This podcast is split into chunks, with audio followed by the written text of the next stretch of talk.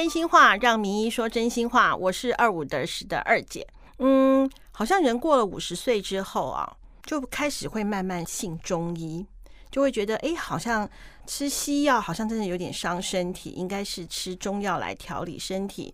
嗯，看是调像我可能调整更年期啊，或者是调整。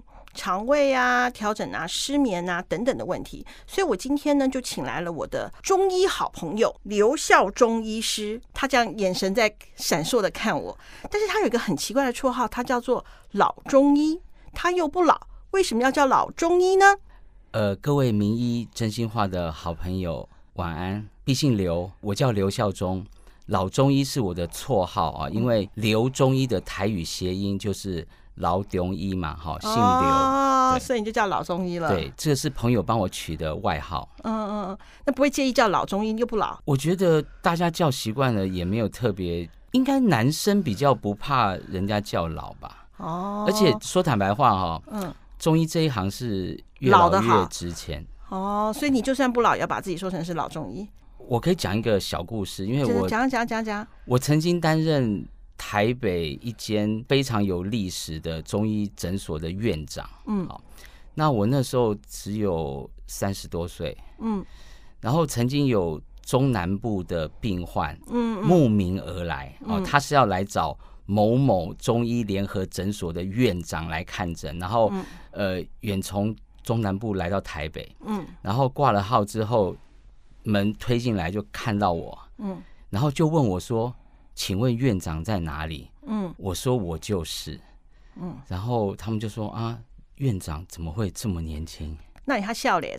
对，所以我从那个时候开始就半老，把胡子留的比较长一点。哦，对，可你留这个胡子是很 fashion 的胡子，又不是那种像人家那种还可以摸，好像一把的胡子，不是啊？你修的那么这么这么的帅，没关系。各位听众好朋友，因为我们的 Facebook 上面等一下就会有老中医的帅照会在上面，大家可以去看一下，他一点都不像中医。哎，其实我。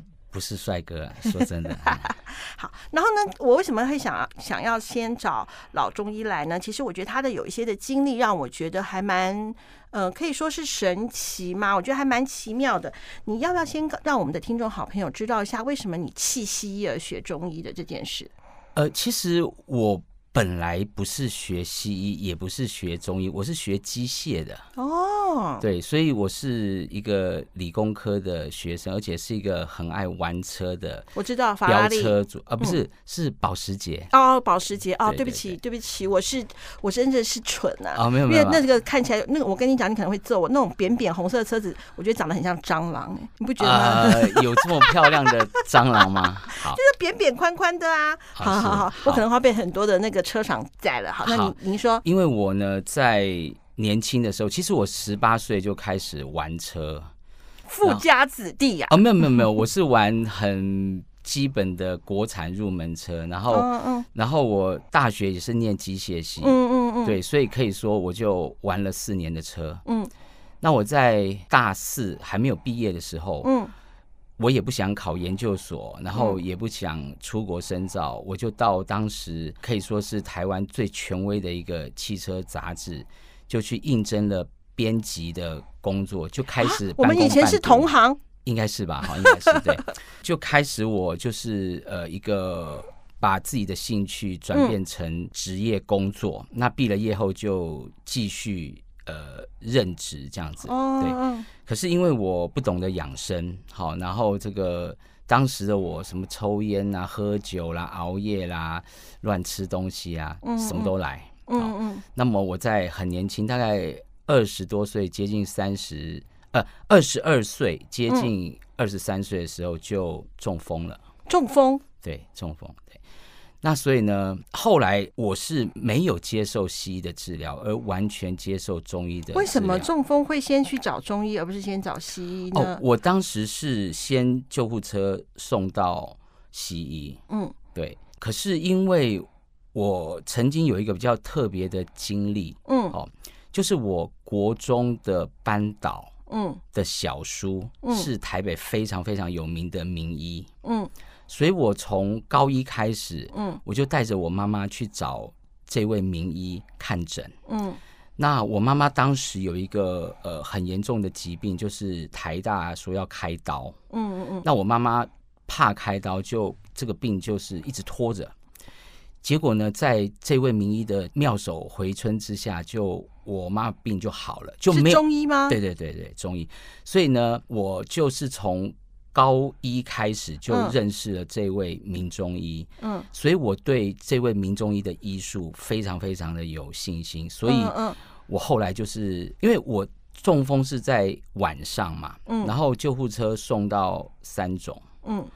然后做了一些基本的检查，嗯，那后来我记得是第二天一大早，就是这位名中医一开诊，我就要求说，我想要去让他看。其实当时我对医学是完全不了解，我你中风还可以讲话，说话声音很微弱，对，很微弱。可是你已经有意识，对，那手脚呢？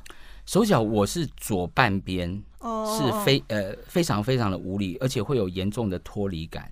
那严格来讲哈，呃后来我有去了解一下，应该应该叫做小中风。哦哦，对，它不是那种哇，好像就是昏倒了，然后昏迷了。对对对对对对对。但是我也花了大概呃一两年的时间调养。嗯，对我当时只是很潜意识里面就就觉得说，嗯，我很怕有后遗症。那我认为，我认为找中医应该比较不会有后遗症，因为那位名中医是针灸的大师。所以说，你隔天之后就转院到中医那里。对，然后就三种让你转，没有，你要应该要我要求，我要写切结书嘛？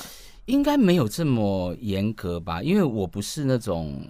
非常非常严重的中风，对，小中风。那你家人小中风，呃，你也可以说是暂时性的脑缺血。那所以说，那这样子的话，家人也让你这样做？对，哦，对，因为呃，我们家人对这位名中医非常有信心。嗯嗯嗯，是的，就他就把你救好了。对，那他后来也成为我的恩师。哦，哎，可是为什么我一直记得你有学西医啊？到底我是哪里来的？那个是因为中国医药大学，呃，后来，嗯，我。拜他，呃，他收我为徒，我拜他为师。嗯，那学了一些中医的基础之后，嗯，老师就跟我讲说，你如果要以这一行来这个靠中医吃饭的话，你要有执照嘛。哦，对啊，对啊。那当时取得执照有两条路，一条就是中医特考，嗯，一条就是你要考学士后的中医学系。哦，对。那我一开始呢，我没有想很多，嗯，那我是去补了那个中医特考的补习班。哦哦，对，后来是呃，我恩师的好朋友，因为也是中医界一些大师级的人，对，嗯嗯，那他就说，哎，你有大学毕业的资格啊，你为什么不呃多花一点时间精力去考学士后中医学系，然后好好的，就是除了你恩师教你的中医之外，你也好好的到医学院去接受一个完整的中西医的训练。哦，是是是，所以。呃，学士后中医学系是西医的每一科，包括解剖学，通通都要学。哦哦哦，所以说你反，可是到后来你真正职业的是中医嘛，对不对？对对对。嗯嗯嗯。好，然后呢，那我因为就是呃，我我我记，因为我有给你把过脉嘛，我各位听众好朋友，我要讲我那次把脉的经验，我觉得还蛮妙的。她是我另外一个，她是我一个闺蜜好朋友介绍的，我去找你嘛。是。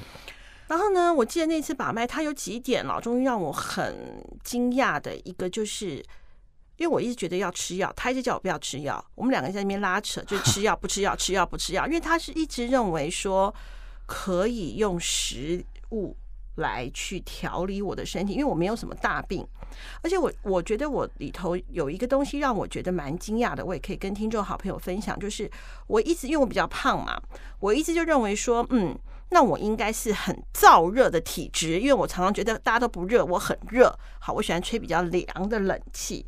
就老中医问了我一个很妙的话，他问我说：“你洗澡水是比较冷的吗？”哦，我说：“哦，没有，没有，没有，没有，没有。我洗澡水如果冷的话，我会觉得很冷。我是洗比较热的洗澡水。”对。然后他就跟我讲说：“那你并不是燥热的体质，还是你现在要拔一下，你就可以讲。”应该是这样讲哈，就是说，其实我们中医在。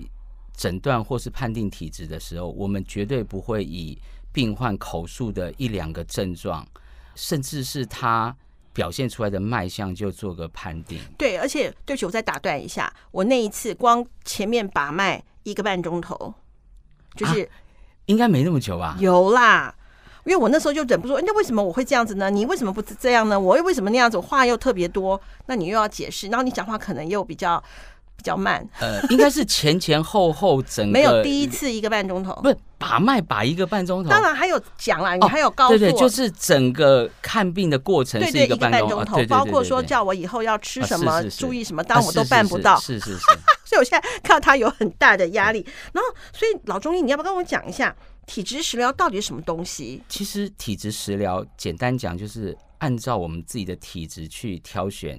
适合的食材来进行食疗。你吃药不是比较快？吃药如果吃对的话是快，可是你食物如果吃对的话也不慢哦。对啊，因为我记得你说好吃的是食物，难吃的就是药嘛。对，呃，有一句话叫做“药食同源”呐，哈。嗯嗯。那各位听众如果有兴趣把“药食同源”这个四个字打到网络上去搜寻，你会发现它的解说可能跟我的说法会有一点不一样，哈。嗯。我认为药食同源，就是药物跟食物都是同样的来源。嗯，我们老祖先把难吃但是有效的归类成药物，好吃有效的归类成食物。对哦，你举个例子吧。呃，我举个例哈，比如说会长青春痘的人是有很多种体质哦，湿热、湿热、真寒、假热。你是因为看到我长了一个痘子，所以举举青春痘的例子吗？只是举例子而已。好的，好。那么呢，呃，如果你是湿热或是湿热的体质，哈，真的火气大的体质，你长了青春痘，好，那我们通常会用黄连去泻火，对不对？嗯，好苦哦。对，其实我们也可以煮个绿豆汤哦来泻火。哦，对，那绿豆它也是寒性的，可是它是干寒，它是有带有甜味的寒性，然后它因为好吃，所以它没有绿豆汤要加糖才会好吃。呃。不会耶，其实你用好的绿豆哈，嗯不要加糖的话，你会喝出它的一种清甜，非常棒。嗯，对。那因为基本上痰湿体质，像您的痰湿体质是不适合加糖，真的。所以这个就话题我们就到此告一个段落，不要讲，不要针对我本人的口腹之欲。对不起，对不起。咦，反正你说的我都办不到。不过老中医有一个东西啊，我个人这是我这辈子五十三年来吃过最好吃的。山药哦，是是是，那种你不是也叫我多吃点山药吗？你可以吃山药，是对我是什么样的体质要吃山药？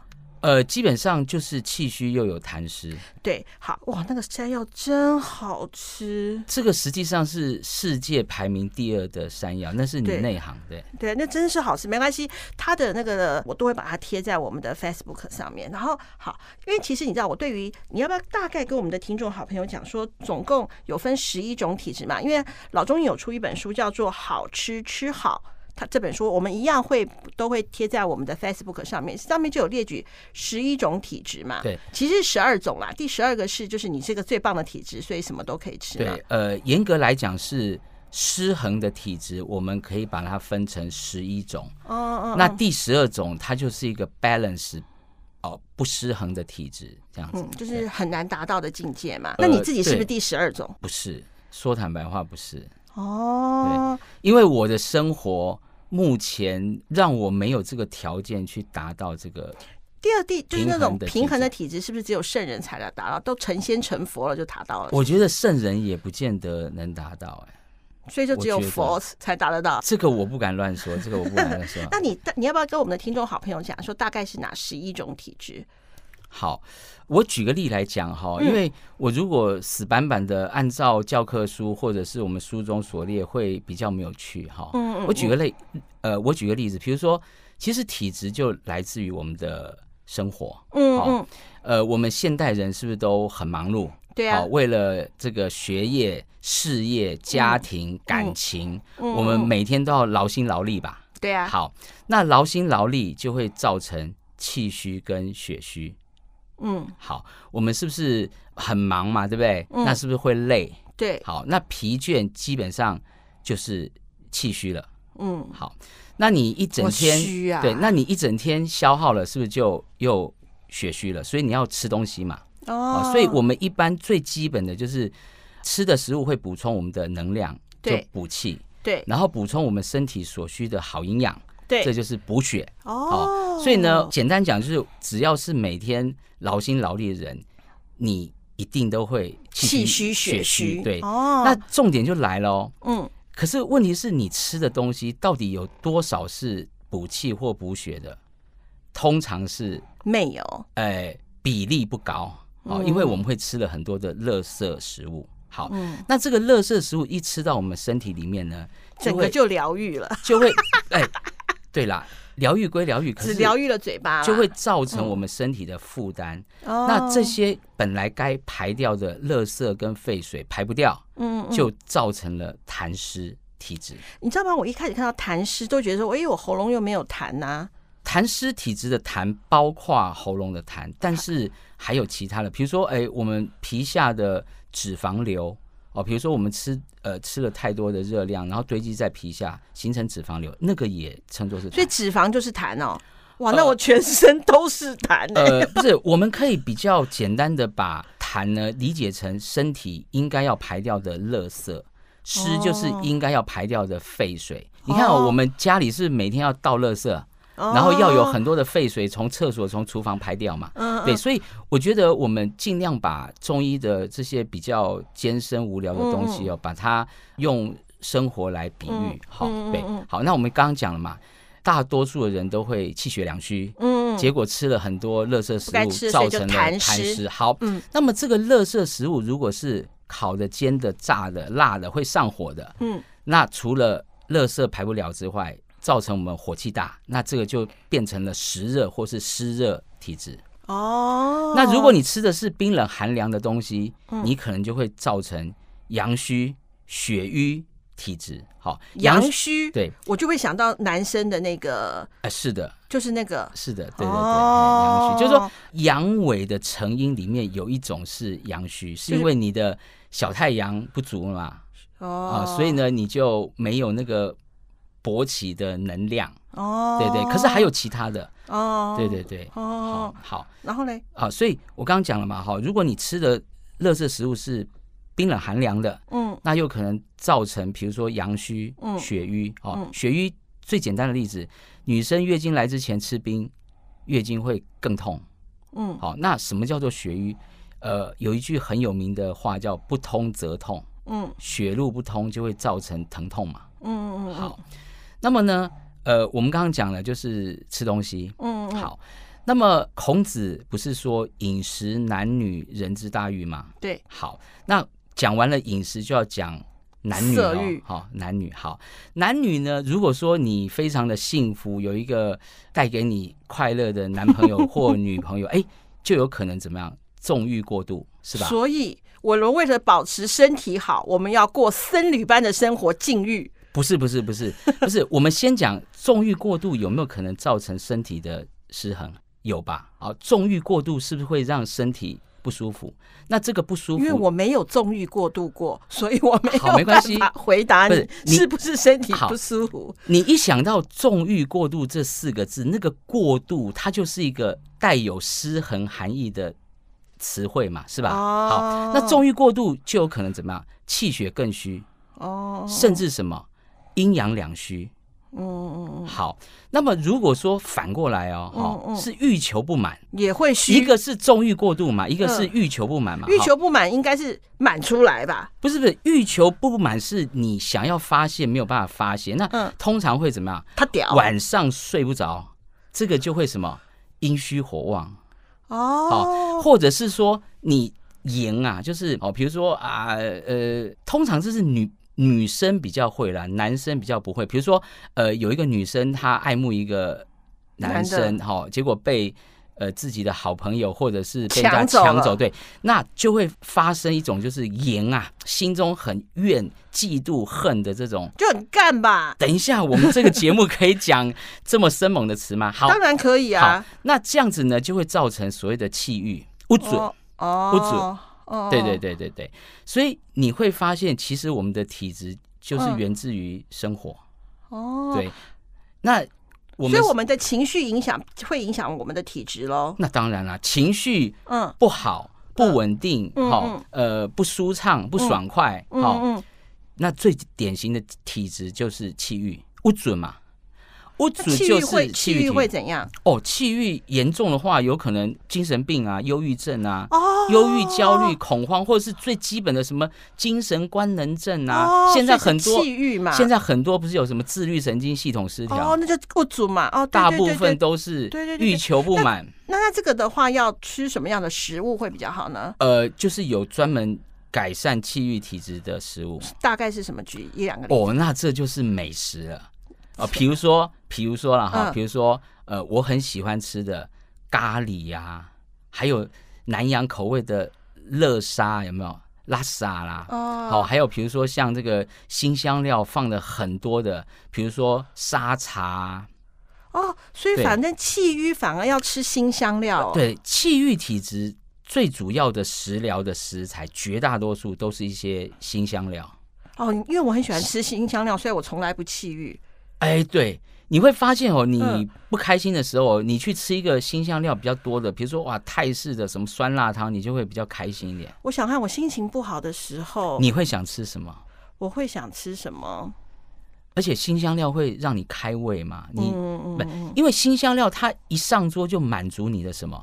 满足你的嗅觉跟味味觉，你的屋主就因为食欲的满足。得得到了一些疗愈。对对对对对对，哦然后你还会发现，其实女孩子喜欢用香水，嗯少部分男生喜欢用古龙水，嗯，那些天然的或是化学合成的香气，也会让你什么舒服，对不对？嗯，现在有很多香氛嘛。对对对对对，哦对对对。所以气郁体质呢，呃，一般我们会选择一些呃新香料，对，哦那当然还可以做一些，比如说适度的运动啊，或者哦那个就这个就这个就啊，我就办不到了。啊还有就是这个呃宗教的信仰啊，个啊这个人的 OK，OK 修炼啊，对对对对对哎，那像那那我想请问一下啊，就是是跟中医有点关，像那个经络啊，像比方对说像我们觉得身体疲惫舒不舒服，给人家去按经络按摩那种是真的是有用的。是有用的。如果说它是一个真的懂经络、懂穴道的，他是可以让我们身体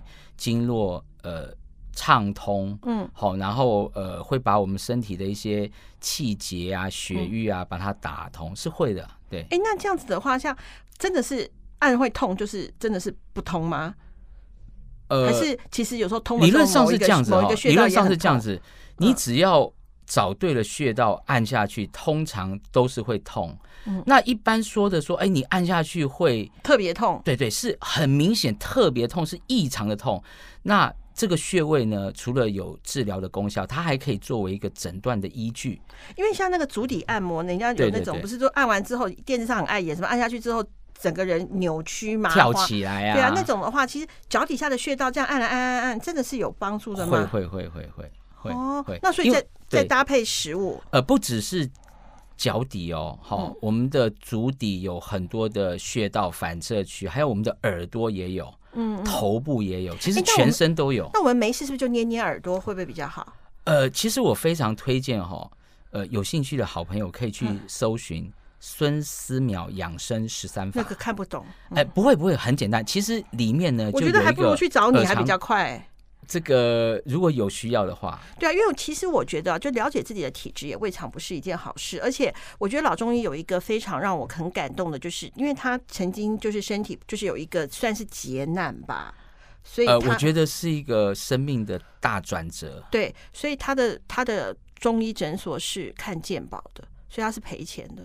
哎，没有没有没有，不可能赔钱啊！我 我还是要养家，哎，只是说我没有办法赚的像一般的中西医是这么的丰厚。对，嗯嗯嗯。好，那比方说，像我以我自己的举例子来讲说，那因为实在是有的时候很难，嗯，明明知道说自己不能吃这个，但是有的时候就是很想吃。那你会比较建议什么？不要讲什么清淡饮食啊，或是什么、建议怎么吃吗？因呃为如果你是讲食疗的真话，话嘛，哈，因为我们的基我们的名称是真心话嘛。对，我讲一句实话哈，就是说，往往来我诊所是越严重的越有效，因为他们已经生命交关了嘛不。不对对，所以他们必须要按照我教导他们的方法去选择对的食物，所以往往就是越严重的。那我应该庆幸嘛，因为我没有效的原因是因为我从来不听嘛。对，因为你并没有很严重，所以你不认为说你有需要为了嗯为了你的健康去放弃你的食食欲的满足。对哎，，那我想请教一下，现在现在就是我相信很多听众好朋友都会有几个比较，呃，应该说是上班族都会有几个问题，你会建议怎么吃胃食道逆流呢？哦，胃食道逆流，嗯那是只要你不要去吃造成胃食道逆流的食物，你就好一半了。什么？比方说，好，我通常会建议六大类的食物不要吃。嗯其实胃食道逆流哈，就是你的消化功能不好，嗯通常是有气虚跟痰湿。嗯哦，你本身气虚，消化功能不好，又有痰湿，垃圾废水又排又又积在体内，嗯所以你只要做到，我不要再去吃那些造成身体更气虚，还有不好消化，嗯。造成它负担，还有那些垃圾食物，基本上胃食道逆流就会好一半，甚至痊愈。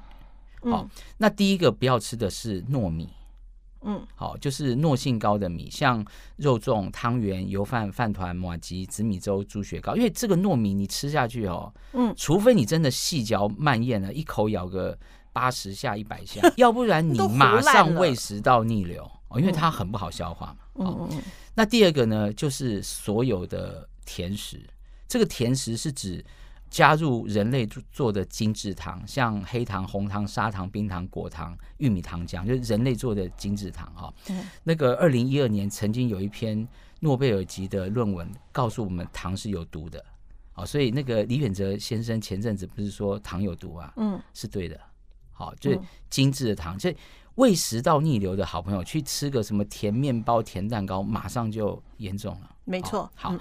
再来呢就是不好的油，嗯。好，因为我所谓的好油是指吃进去对身体有帮助的油哦，嗯。哦比如说好的鱼油啊、初榨纯橄榄油啊、亚麻仁油、核桃油、葡萄籽油、嗯嗯。玄米油、苦茶油，好，嗯。那么绝大多数油腻的东西都不可能是好油，因为嗯。好的油比食材贵，嗯嗯，所以你吃了一大堆油腻的东西，那这些油呃不能帮助身体，反而造成你消化的负担。所以外面油炸、油煎、油腻的东西，嗯。哦，是用不好的油去烹调的，尽量不要吃。嗯。啊，再来就是冰品、冷饮寒凉性的，哦因为嗯。低于体温的食物呢，会把我们肠胃道的热量带走，那我们肠胃道的消化酶就没有办法发挥它该有的功能。嗯哦，还有呢，就是面食类。好、嗯各位可能不是很清楚，就是说我们制作面食的面粉啊，哈、面粉本身就往往添加了很多添加物，磷酸盐、漂白剂、防腐剂、乳化剂啊，什么品质改良剂这一类的。好、我们台湾麦子磨成面粉，面粉本身就有添加物，面粉本身呢、就是制作面食的面粉本身就会有一些添加物。哦对，像各位可以去看一些呃报道，比如说《舌尖上的真相》哦，就是我们过去有一些媒体，他为了食安问题去做的报道哈。据报道，目前我们台湾光一个面包的合法添加物大概就有一百七十四种。啊，那这些添加物基本上呢，当然都是合法的。好，嗯可是你如果说这个添加物从早吃到晚，好，而且你哦本身胃肠胃功能不太好，所以基本上我是建议啦，就是说你如果身体状况很好，好，那你去吃这些添加物没关系。你如果身体状况不好，添加物能不吃就不要吃。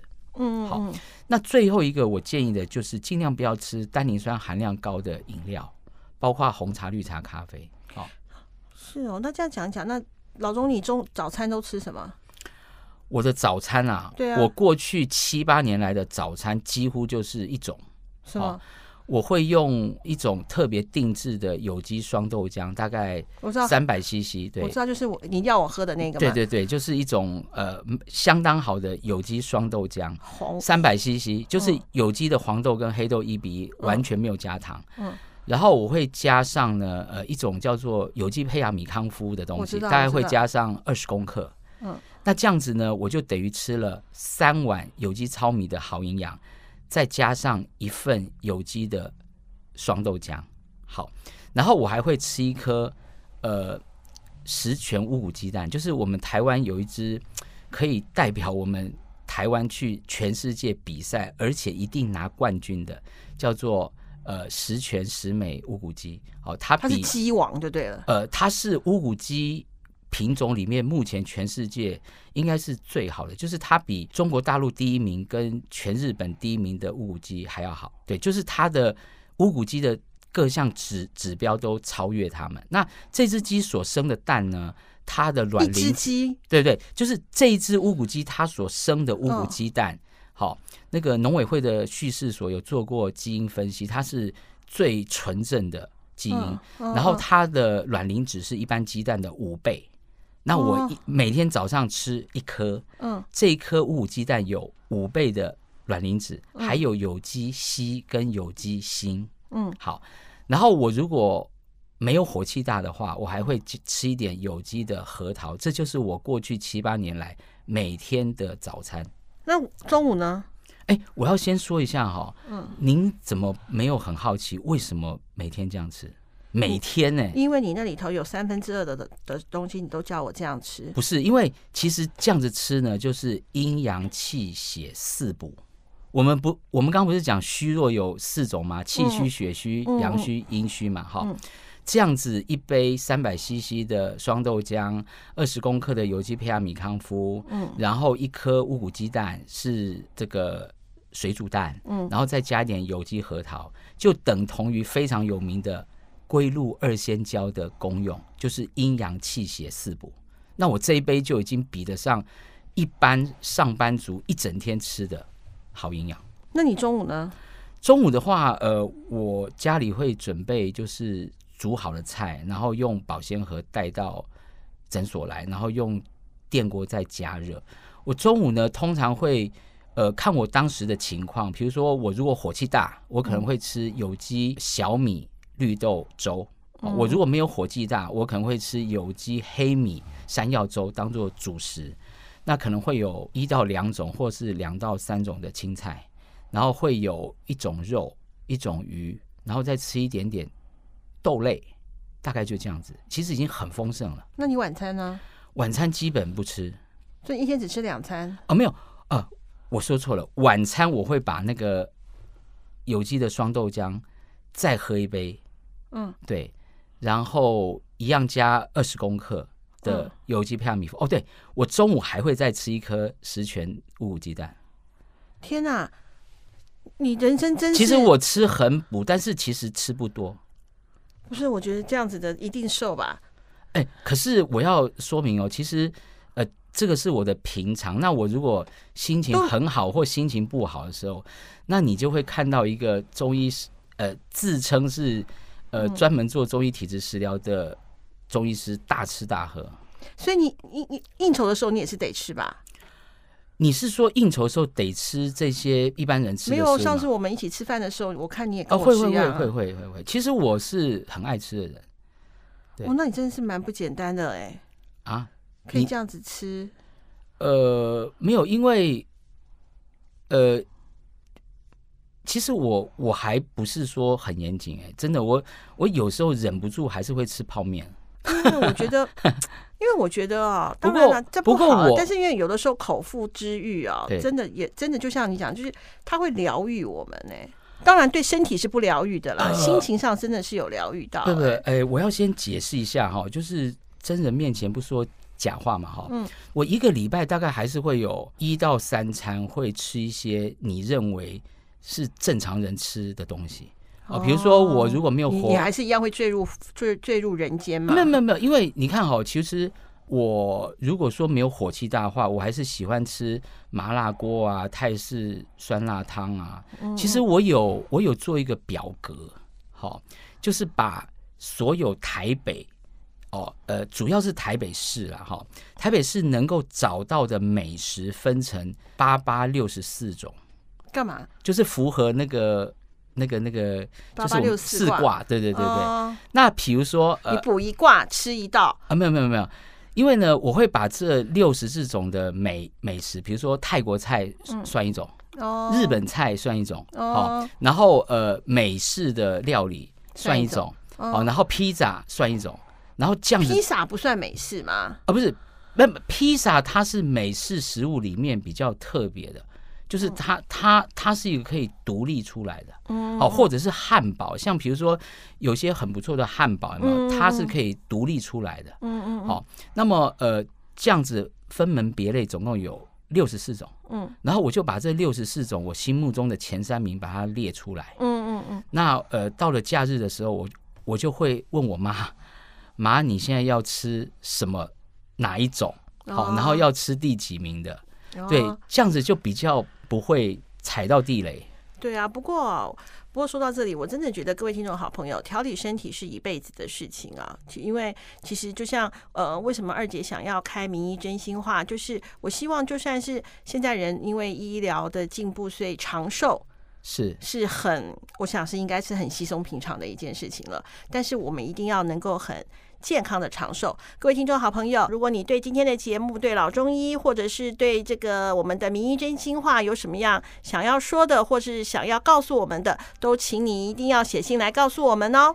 那今天就先这样喽，拜拜，谢谢大家，谢谢。